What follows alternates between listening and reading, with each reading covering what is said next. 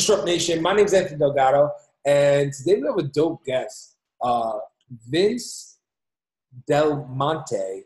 He graduated from the University of Western with an honors degree, and he's a fitness influencer. He is best-selling author of books such as the No Nonsense Muscle Building, Living Large, etc.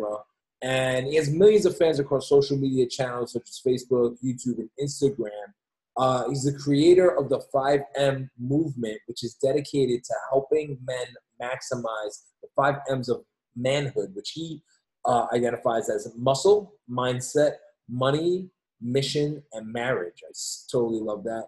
And he's also leading the seven-figure mastermind for his clients, where he mentors over 75 online business owners, helping them scale their businesses to over $1 million a year. My good friend, Mr. Vince. Vince, thank you so much for being on the show, dude. Thank you, brother, man. It's great to be here, man. So that's a hell of a resume. And before we get into like the stuff that you're working on now, I always like to talk to all of our guests about how they started, right? What was your introduction to entrepreneurship? What was, you know, that day one of entrepreneurship? Was it the lemonade stand? Like, where did you get started? My grandpa owns a lot of real estate, a lot of buildings in Niagara Falls. Niagara Falls is a home of one of the seven wonders of the world. And, you know, that was probably my first introduction to the concept of buying property and, you know, always being told from my mom and my grandma, my nonna, that your Nono has done very well for himself. And I never knew what that meant. To this day, I still don't actually know. I'm told that we'll all be taken care of one day when he's gone. That's what I've been told. I have no idea what that amount is. It could be, who knows, right? And that was my very first introduction. That wasn't as prominent, though, as the second introduction. The second introduction to, I mean, I never even heard of the word entrepreneurship, by the way. I don't even really know what it means. Was when I was 22, I graduated from university, 50 grand.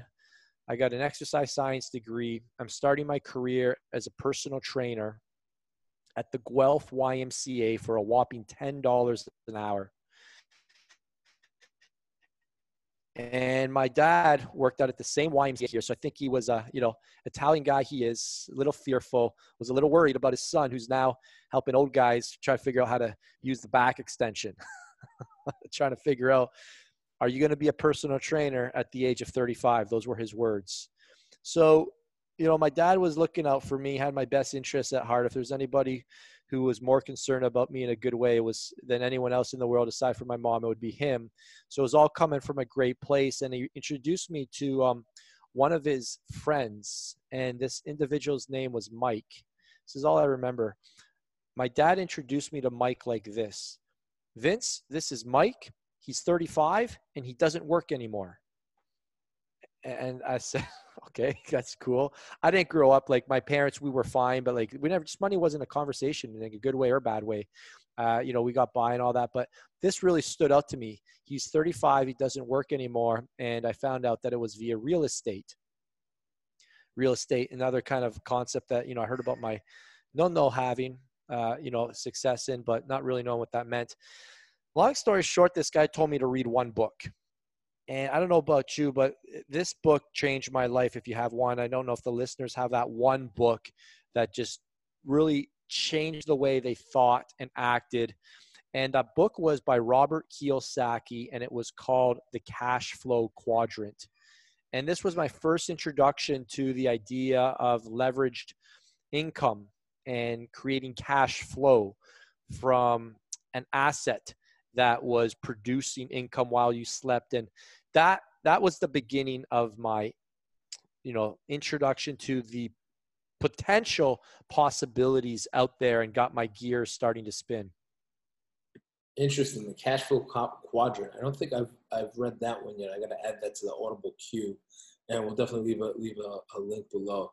So it sounds like you were kind of introduced to, I guess, passive income, quote unquote, right? Passive income. Yeah. And what was the first time that you actually tried it?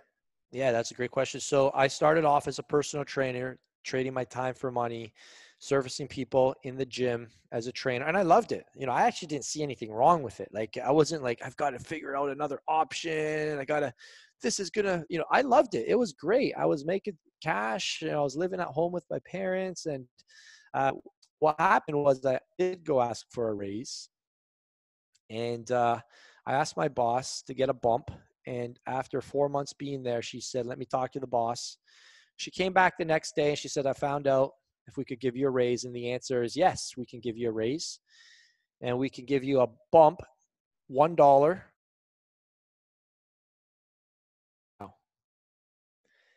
And that was when I quickly discovered the definition of a job, which stands for just over broke. And I realized that it wasn't my employer's job to make me rich or to even, you know, get me by. It was my job's, it was my employer's job to give me a paycheck once every 2 weeks. That's it.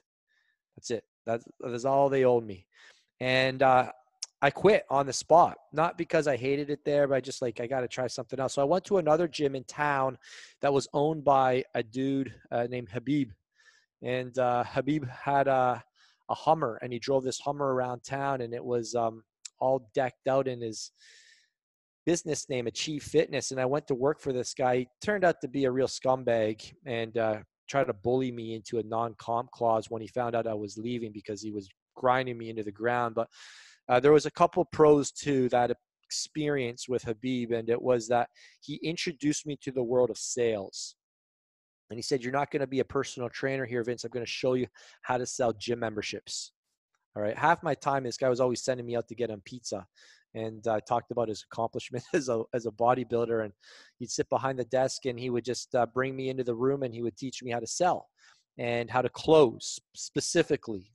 Not just sell, but close, to get them to stay in the room, like literally close the door. Like he had some, I would say, non-ethical tactics, literally not allow the door to open. And it was crazy anyways, but I learned how to sell gym memberships and get people to commit to 12-month contracts, which was back in the day when there was another guy, John Cardillo, I forget his last name, Cardillo. Yeah, he owned this massive franchise called Premier Fitness, and it was all over like this. Everyone knew this guy was loaded. And apparently my boss got trained by this guy, and he was a con artist too. Long story short, this was in a day and an age of people not wanting to sign 12-month gym memberships. So I was learning how to get people to commit for 12 months when they just wanted to, you know, try it out. I was moving people. I didn't know exactly what I was doing, but my job was to close the deal. I got paid on commission, and I actually ended up loving it. It was a thrill. It was fascinating to get a bonus. He would bring cash in on Monday mornings, and he'd say, all right, whoever closes the most today is going to get this $50 bill. And I was numbers driven. I was hungry. And that's my introduction to like the world of sales. But that then evolved into a new role at the same gym, which was not selling gym memberships, but selling personal training. See, the commission on personal training was way bigger. On a gym membership, you know, people would pay $50 times 12. So, you know, you make a percentage on $600. Personal training, I could sell 144 sessions at, you know, $50 a pop, which was like over $6,000, right? And I could take 20% on that. So all of a sudden I could make $1,400. So I'm like, all of a sudden, like, holy cow, if I close one person today, I could make $1,400.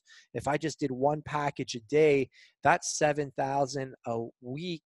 That's $28,000 a month. Now, I didn't make that kind of money working at the gym, but I just started doing the math.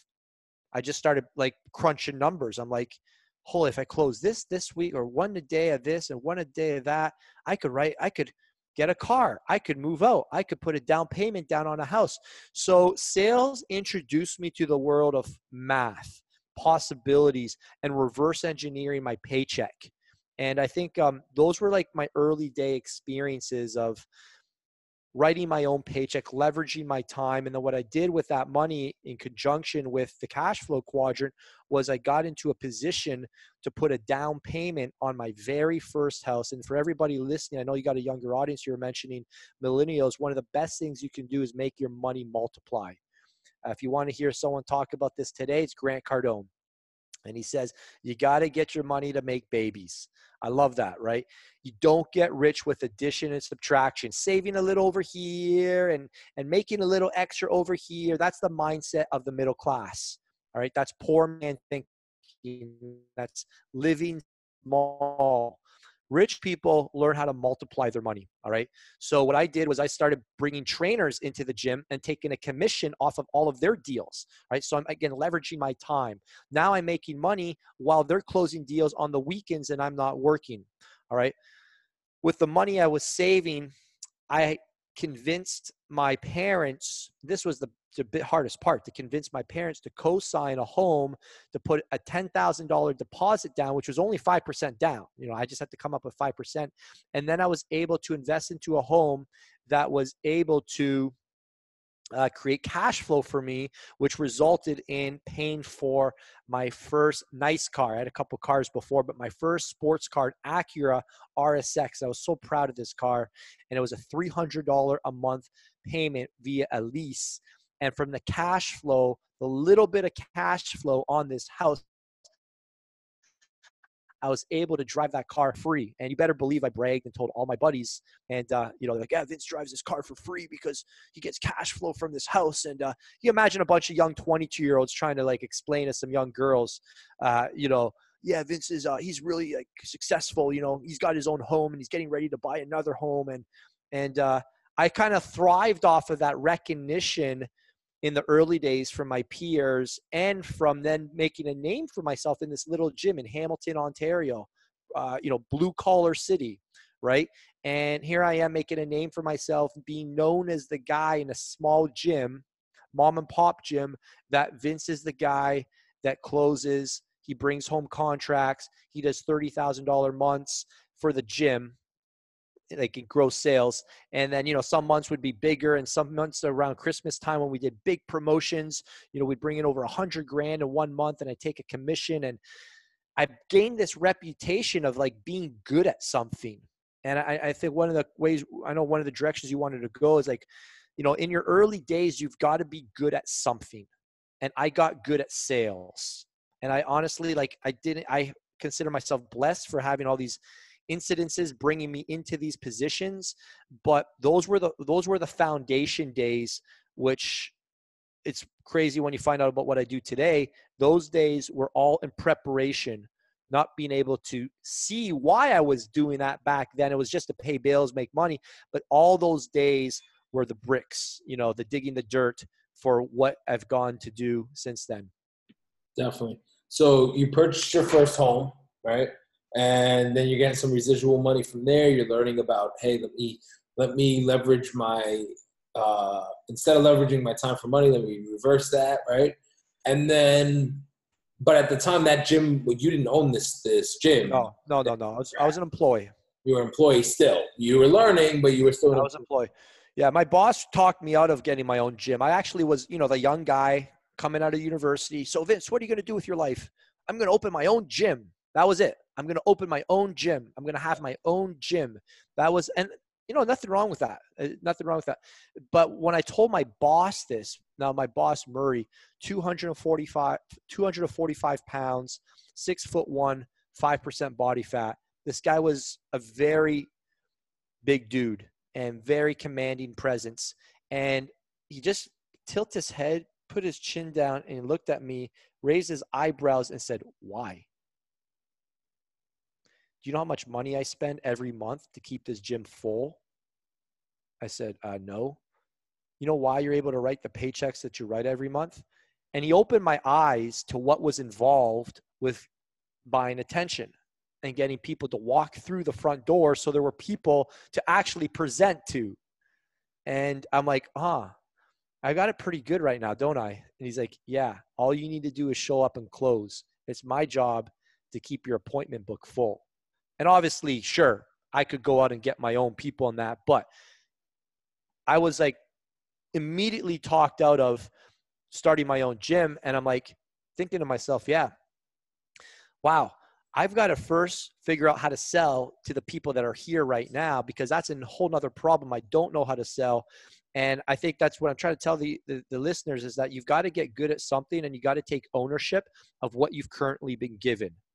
All right, everybody wants to manage more, but they're not managing what they've got right in front of them. Everybody wants 1,000 followers, but they're not even taking good care of the 100 followers they have. Everybody wants to make 100K a month. They're not even taking care of the people that have helped them generate 100K a year. What makes you think the big guy is going to hand you more? All right. It's his to give and ours to manage. So I really just thought to myself, if I could, you know, win in this small environment, then we can maybe win in a slightly bigger environment, then a slightly bigger one. And I think a lot of guys just get way too, you know, they're trying to run before they've even mastered crawling, before they've started walking, before they've started jogging. And there's a well factor to every phase of growth. I'll say that again. There's a well factor. You have to do these phases well before you go to the next level. And I believe the world, God, the universe, however you want to look at it, doesn't give you more until you've taken full responsibility of what's already been given to you, because I don't believe anything's yours in the first place. Everything's on loan to us. And we've been given skills and gifts. And I feel like I was utilizing my skills and gifts in a great way. And that's why I was given some more opportunity. Every time in my life, I've stopped managing or taken for granted what I have, things start to slip backwards or I get stuck. And there's a big lesson there too. You know, I guess what I want to say here is that you will grow at the rate you are meant to grow. It's like the gym. You know, some people want to lose weight really quickly. You can't force weight loss. You got to coax it along, right? You don't force it along. Same thing with muscle growth. You can't force muscle growth unless you cheat, unless you take steroids, all right? And then you never learn how to keep it because you cheated your way to the top. So, you know what I'm saying? Same thing with strength. You can't just go from a 225 bench press to a 315 bench press, right? You've got to coax the gains. You got to get your tendons, your ligaments, your bones strong, or else you're going to get injured. Same thing with building a business. You can't skip steps. You're where you're meant to be right now based on what you have and how you're managing it. Does that make sense? Definitely. So you're at the gym. You're still making money. You're almost put in this, you know, sales is a very entrepreneurial sport, right? And then when do you flip the switch and go off on your own? Yeah, so I started in 2002 as a trainer. In 2005, my boss, same guy, he was really invested into me. He really took great care of me. I was very blessed. And he started introducing me to the world of internet marketing. I never heard that word before, those words. And he said, have you ever seen these guys who are selling information products with these long form sales pages? I said, no, what are you talking about? And we started looking at all these different people, guys like Ryan Lee and Jim Labatey, who were helping personal trainers make money. And then I started finding all these fitness guys who had skinny stories to becoming muscular, and they were selling ebooks. I'm like, what's an ebook? Well, for those who don't know what an ebook is, it's air. They were selling information, instantly downloadable information. They were unpacking their IP, their intellectual property. They were creating programs. They were creating awesome sales copy. And there was obviously a formula to all this. And people were discovering these pages, finding these websites, the order buttons, ordering, and then money ending up in the guy's bank account. So my first introduction to this world of internet marketing was in 2005. And I started to go down the rabbit hole. And, you know, long story short, I was introduced to a company that offered DVDs, and there was like a full-blown DVD set from a 3-day event, and it was basically Internet Marketing 101, everything you need to know from start to finish. And I bought these DVDs, $300, and it was in that moment, I remember watching these videos for 3 days straight on my couch in my bachelor home when I was 25. And I saw the rest of my future unfold before my eyes. I said, this is what I want to do the rest of my life. I want to learn how to sell stuff on the internet.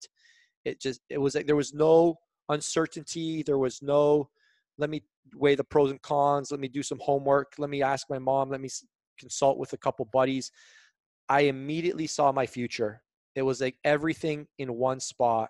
So like most people, I got overwhelmed and like a good company does, they called me on the phone and asked how I was doing and found out I hadn't implemented anything that they sent me, and asked if I was interested in working with a coach. And I asked them, how does it work? And they quoted an amount of money that I didn't have available. It wasn't even, you know, in the cards. And it was $7,500 for a paid in full. There wasn't any finance terms. There wasn't any money back guarantee. There was no like 1 month test drive. It was $7,500. You're either in or you're out. And I asked the guys, there's no guarantee, eh? Like on my eBooks, I have a guarantee. He's like, dude, here's the reason why there's no guarantee. I'm guaranteeing my time, but I don't know what you're doing with your time. He threw it back on me. So I don't need your money, man. We think $7,500 is going to change my life. And that's when I realized I was investing into myself and that success was your responsibility. And I realized that I had to do this for me, you know, and that's it. And I thought to myself, you know what? What's the worst thing that can happen? I lose $7,500. I'd already lost a bunch of money on other MLM companies. I was trying to, you know, side gigs and that nothing took off. So I was like, what's the worst that can happen? I lose $7,500. I work at Phoenix Fitness the rest of my life. Big deal. That's not that bad. So it's really what do I have to lose mentality. And I don't know why people are so attached to the little bit of money they have. It's like, I don't have much money anyways. If I lose it, what, you know, I'll go back and live with mom and dad, you know, holy cow, for crying out loud, it's not that hard. So I thought in terms of what could this cause though? What could this cause? What if this could cause what's the upside here? What if this causes $7,500 days one day, you know? So I think that's really the message I have for young folks. You got to get off this silly like fixation around the cost and focus on what it can cause and just have a more of a laid back mentality. Like it's not like if you make the wrong decision, you're going to, you know, you're going to get your legs blown off or something. It's like you lose some money, you know, there's no shortage of money in the world, just a shortage of people going after it. So that's kind of like the whole gist. In 2005, I hired the mentor. 6 months later, I had a ebook and it took, you know, 4 years to build that up. And, you know, I had pretty slow and steady progress until I hit that 7-figure mark before the age of 30 and maintained that for over 8 years in that same space, the muscle building space. And now brings us to today. I now teach people how I did what I did. And I teach people how to build successful and profitable online fitness businesses. So I cater to fitness experts who have, you know, fitness challenges, fat loss, muscle building, etc. And we teach them how to product size their information, just like I did, build funnels and do low dollar and high dollar and all sorts of stuff to make this a real business and not just a side gig. Very cool. So you create the first ebook, and how much was the first ebook? Ah, man, those were the days, bro. $77. Wow. So $77 for an ebook. And I mean, oh yeah. I mean, you have some days, you know, that book literally sold tens of thousands of copies, 118 countries. And yeah, you'd wake up and there'd be a couple grand in your bank account and, you know, you didn't know exactly where it came from. It was literally raining. So, you know, now that book sells for, I've had it as low as $7 because it's the marketplace is, you know, very different and we have higher priced stuff, but that was like the going rate for an ebook back then. $77 was like, it was on the higher side, but most ebooks were up there. That's amazing. So you create the first book and then I guess what was your, well, you were working with coaches. So I guess you had some mentorship. But what was the first sale like? What did that first sale feel like? Oh, it was horrendous, man. When I found out who it was. Who was it? Who was your first sale? It was my mom. It was your mom? I was going to say that. Oh, wow. And then the second sale came 2 weeks later from a guy in my gym. A guy that I worked with. I got another sale from ClickBank. And my first year online, I made $10,000. And I don't know if that was good or bad, but I still remember that, like, that statement at the end of the year, $10,000, Vince Del Monte, ClickBank account, no nonsense, still know the nickname. And the second year online, now this was still when I had my job. So I was doing this part-time around my job. I still had a full-time income. Big lesson here for the millennials. You don't have to, you know, burn the boats. I think it's stupid. You don't have to burn the boats. Why do you have to burn the boats? It's stupid.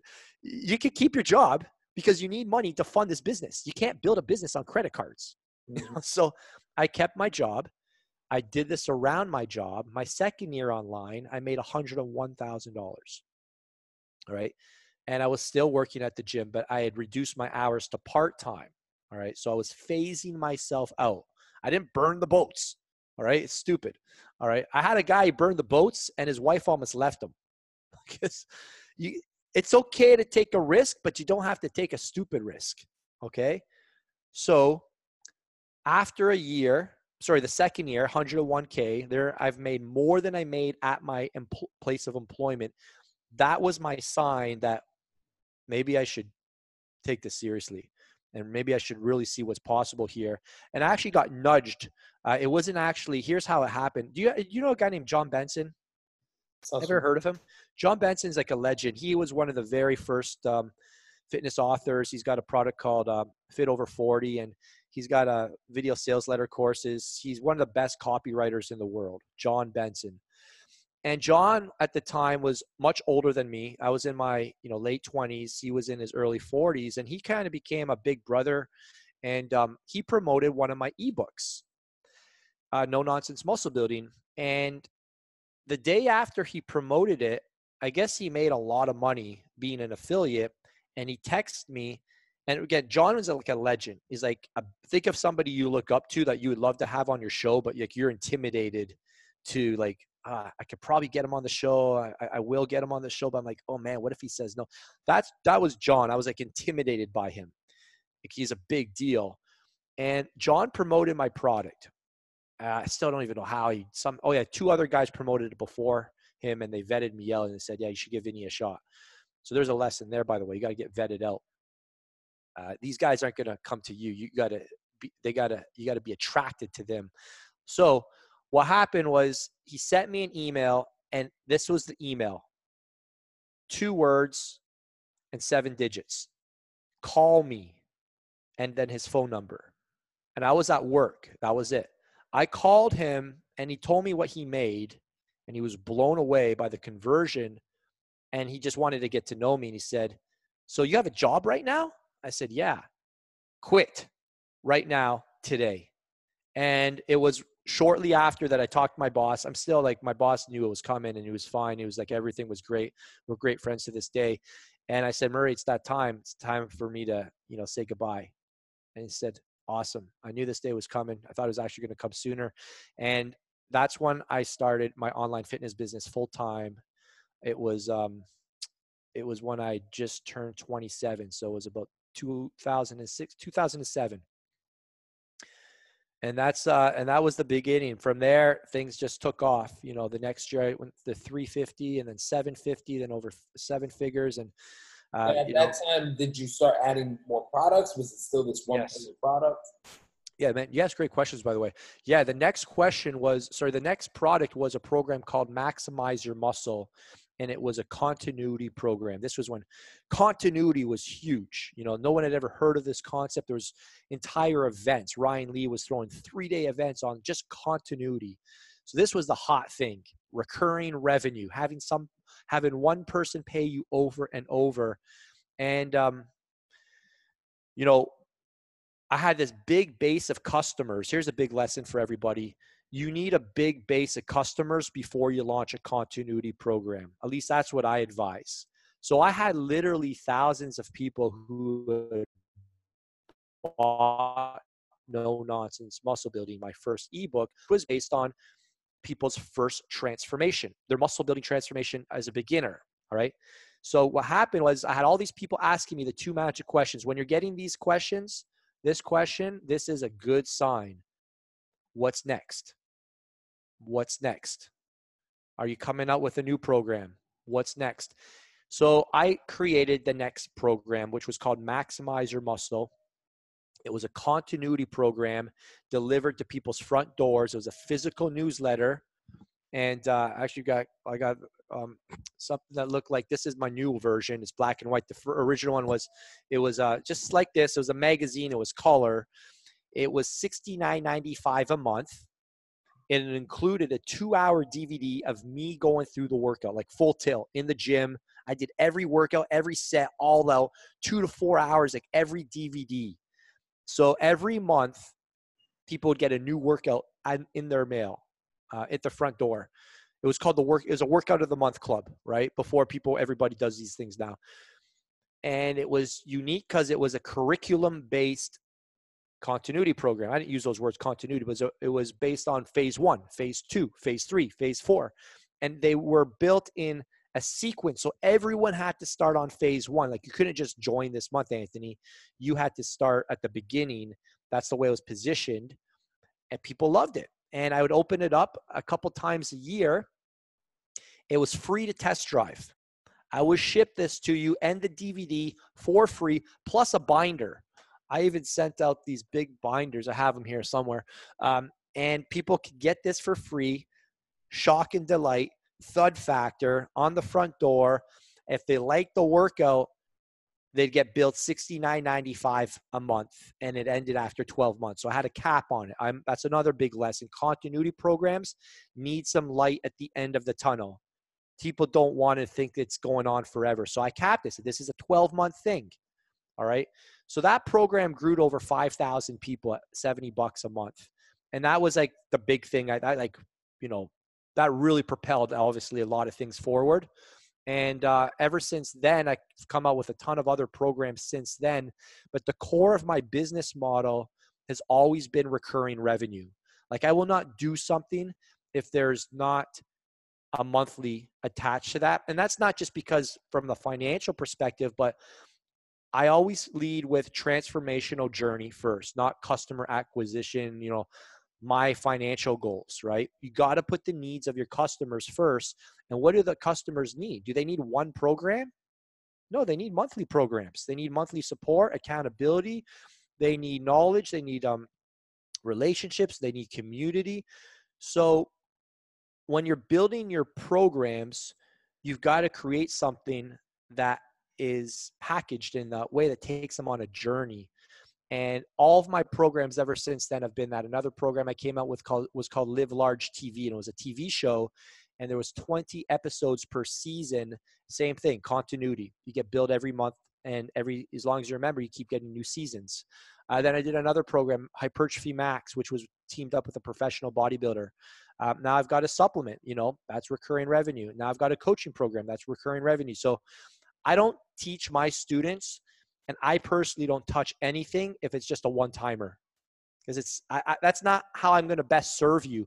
You and I need to be committed to going the distance, and whatever you want to do is going to take It's going to take much longer than just a challenge or a 6-week program or a 12-week program or a 16-week program. And even though I have those things, there's upsells and offers to make sure that they get the next thing, so that there's hey, I'm committing today, and I'm backing that up with time and money.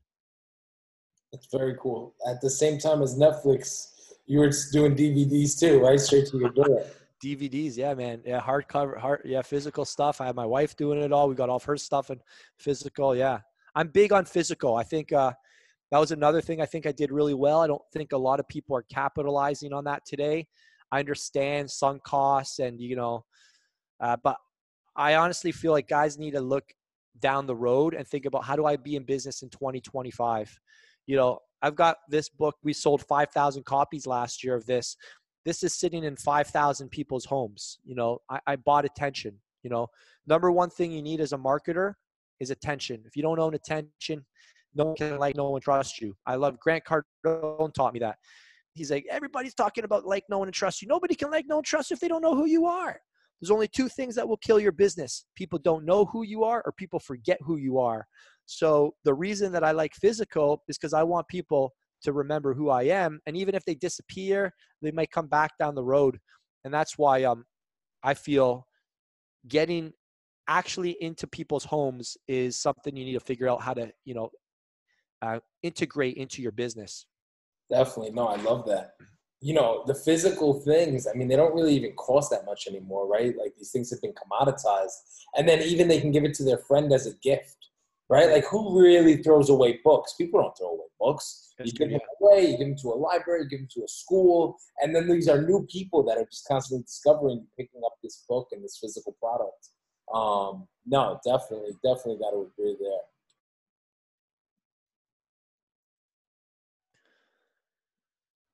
So tell me a little bit more now about what you're doing now. So you've kind of evolved from the fitness, and now you're working with people to teach them how to create these online business models. So let's talk about the latest and greatest programs that you're working on.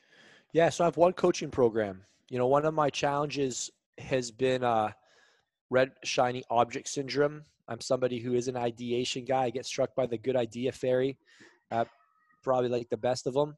Yeah, no, I know her. I know her. She's always at my door too. She never leaves. You got her too, eh? She's at my front door too. Hey, you're still there? Yeah. So how do you get rid of the good idea theory? Well, you don't. You don't have to. You know, that's one of the cool things with being a business coach. I can share all my ideas with my students. But, you know, when it comes to my actual business, you know, what I meant by that is don't beat yourself up if you got a lot of ideas. You know, there's likely a role where it'll serve. For me, you know, when I go to my mastermind events and run them and I'm doing hot seats, people are like, where do you get all these ideas? Like, these are all the ideas I've had that I haven't, you know, I need 10 lifetimes to apply, so you can have them. So it's a strength. Don't beat yourself up if you're always getting ideas, but understand that you have capacity, you have resources, you have this thing called money, and you can't implement everything all at once. And a big thing that I've learned, and again, this applies especially as your income goes up. The more it goes up, the less you have to do. All right. This is very counterintuitive, but you do have to do more of what actually matters. So to go up, you have to let go. All right. And you have to focus on what is actually going to move the needle, what has leverage, and you've got to let go of the things that aren't multipliers. So, you know, that has, now we're at this point where I don't focus on growing my fitness business anymore. I've got funnels and I've got, heck, even inventory, and I've got a lot of videos out there. So that business still produces income, but I am not trying. If you ask me, hey, how much did your fitness business bring in last year? I don't even know. I'm not even measuring it. It's on autopilot. And I don't even know what it brings in. I know where my coaching business is, and that's my one thing. So right now I have a 12-month fitness business coaching program for online fitness experts, and we meet up every 90 days, and it's as customized as you can get. They've got access to me, my coaches, and I'm on a mission to help 7 fitness entrepreneurs this year to go over the 7-figure mark and 50 to go over the 6-figure mark. And we've got a lot of people on their way there. Many of them are already past the 6 figures. So I'm really focused now on helping my students achieve their goals. And it's probably one of the most refreshing mindsets to have when you get super clear on making your goals around your students and not about yourself. And it takes some time to get there, but I am so focused on whatever they need to make sure we achieve those results for them. Definitely. I think you touched on earlier too, like, you know, having all of these ideas, right? Which is great, but now you have to like work on consolidating, right? And we have a client, you know, we do media. So not only do we create this podcast, but we also help influencers create their own podcasts, launch their own vlogs, their own videos, create original video content. I'm really, really heavy on video. Like you mentioned earlier, 5-10 years ago, you had to send a DVD. Now you can because of the internet, it's really viable to compete with the cable company and to like stream into people's homes, right? So I've been really hawkish on video over the last 2 years. And so we help people create shows. So we're working with a reality TV star. They were on, they had a reality TV show on VH1, and they're trying to cross over into digital. And we're having this conversation, and he's like, yeah, well, I have this fitness thing, and I have this, and it's like, at client name /fitness on Instagram. And he's like, and I have this food channel, and I'm trying to like interview restaurants at influencer name /food. And I also have the real estate, and I'm a real estate broker, and I want people to follow me around and make another show at influencer name /real estate. And I'm like, okay, that's tired already. We don't have one successful one yet. Why don't we consolidate it, right? So we created this concept where it's like, okay, let's do a real estate show because that's your bread and butter. That's where you're really, really making your money. You can go to the gym, and we'll follow you when you go to the gym, and that'll be, you know, 2-3 minutes out of your day in this 20-minute vlog. And you can go to you got to eat too. So you can go to restaurants, and we can kind of incorporate it. And, you know, we went from, hey, I have 20 ideas to now I have one really good idea. Like 20 mediocre ideas to like one solid one, right? Yeah, smart. And I think it's similar to what you've done, right? You were able to consolidate. It's like, okay, I want to do business coaching. I have this fitness background. How can I pull all of my expertise into one solid offering? 100%. And now you know what I do with the pre-workout. I think I was telling you before the show, I have a pre-workout as well. And, you know, I'll be honest, like if I find the right person, I mean, I could if I wanted. I don't even have like motivation to go find somebody, but this pre-workout could be, you know, a massive, massive business, just this one product alone. But I mean, it's not my one thing, and it's not tied into who I am. I love this product. I use it. It's the best product. I always use it. I can promote it, send traffic to, but I'm not trying to blow it up into $100 million company. So what I do now is I just gift it to all my coaching members, and it's for people in my group. You get access, you get it for free when you join my mastermind. So same thing. I've taken this idea that has a lot of sunk costs, a lot of energy, and, you know, a lot of emotion attached to it. And I've just now, all right, you know what, how can I use this to help continue to grow the coaching program?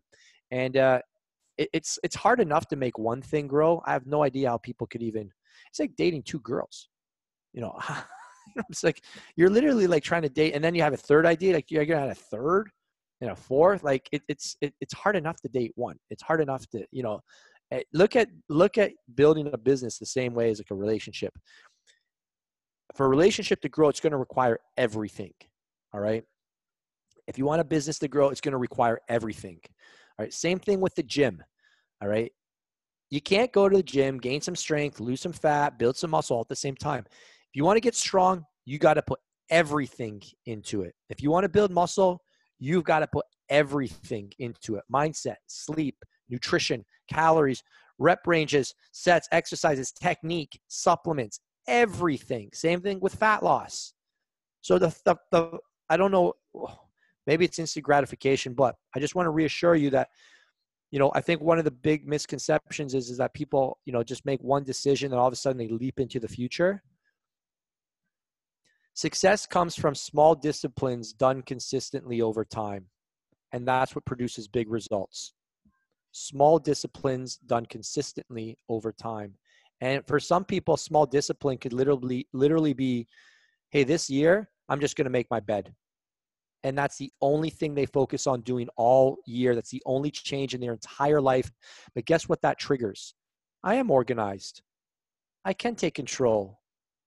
And then that triggers into another habit. And honestly, if people just simplified and went slower and focused on doing one small discipline a year, imagine where you'll be in 10 years from now, 15 years from now. One small discipline a year will change your life. Absolutely. Yeah,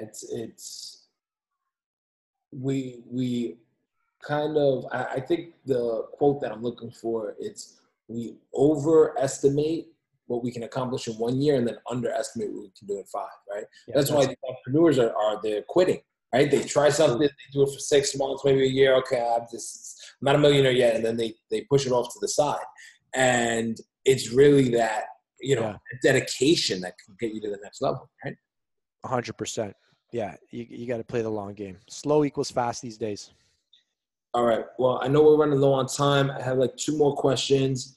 First and foremost, if you could do it all over again and you could hop in a DeLorean with Marty McFly and go 88 miles an hour and give yourself some advice, What would you tell yourself if you were starting from scratch? I would have invested much more heavily into paid advertising and gaining more attention. Yeah, I would say I've played it fairly safe. I would have gone on offense or hit the gas, you know, with different analogies there for you, and just invested more heavily into attention as opposed to kind of maybe just playing it a little safer. I still got that risk averse mindset, maybe from my Italian parents, but I would have hit the gas harder. Definitely. Yeah, for sure. And last question is, what does disrupt mean to you? Disrupt mean to me? I think I got to say this disrupt would be owning who you are, because I'm thinking to myself, I just got this question earlier this morning. How do I stand out in a saturated marketplace? And I said, you just be yourself, because there's enough room for everybody. You know, somebody may love you, Anthony, and be like, this is my guy. But then they're like, Vince, I don't know about that guy. And vice versa, right? Everyone has different vibes, personalities, stories, strengths.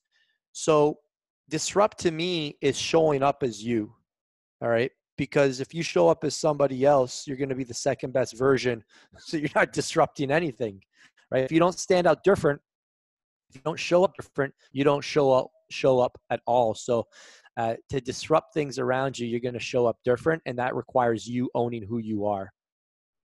Definitely, man. Yeah, they say, like, be yourself, because they're not making any more of you, right? I like that one, yeah. So that actually reminds me of our upcoming event. It's called Disrupt Yourself, and it's focused on you looking at who you are today and shaking yourself up so you can become who you want to become tomorrow. So, yeah, no, I definitely love that. I think self-analysis, really looking at yourself in the mirror and realizing that you're this canvas that can be painted and you can really create your future is super, super important for you. Yeah. I think a lot of this stuff, this building all just comes from taking action. You know, one thing I just warn everybody listening is just don't get too caught up in what I like to call mental masturbation. You know, trying to think your way to the top. Just act your way, and then thinking follows, right? People think you have to believe in yourself. You don't need to believe in yourself. You don't. You just need to take massive action until you do believe in yourself. You don't need confidence. I mean, if I was just more confident, you just need certainty, and the confidence will come. All right. You don't need a positive attitude. All right. You just need to show up. All right. So people are getting way too caught up in a lot of silly things and think that there's pieces missing and something happened to them. And, you know, I'm not a therapist. I'm sure there's a time and place for looking back in your past, but you know the difference between a therapist and a coach? What's the difference? A therapist looks into your past and a coach looks into your future. Yeah.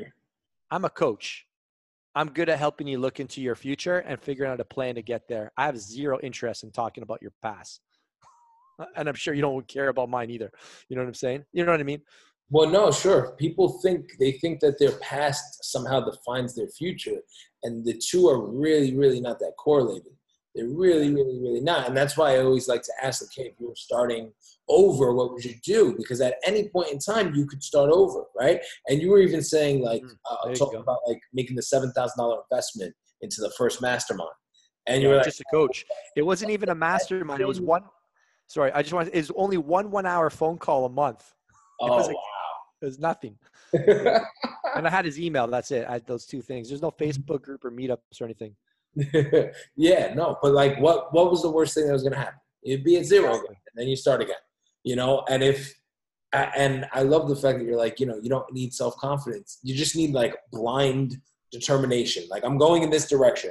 I don't care if it's raining. I don't care if I don't have any money. I don't care if my ankles hurt. Like, and I think, you know, coming from the fitness background, you probably have a lot of experience there, where it's like, you know, do I think I can lift that? I've never lifted something that heavy. Or do I think I can run that long? Or I've never ran that long or that fast, or X, Y, or Z. And it's like, it doesn't matter. You just have to do it.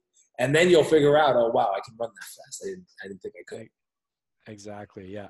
for sure. Figure it out. Commit first, figure it out later. How's Cardone say? Commit first and figure out the rest later. There you go. Definitely. Well, if people want to connect with you on social media, where's the best place to do that? Instagram or YouTube. That's where we put up our best content, Instagram and YouTube. Vince Del Monte, one word. I'm verified on IG, so you'll see the blue tick. Awesome. Vince, thank you so much for being on the show, dude. I appreciate your time. Anthony, I appreciate you. Thank you, bro.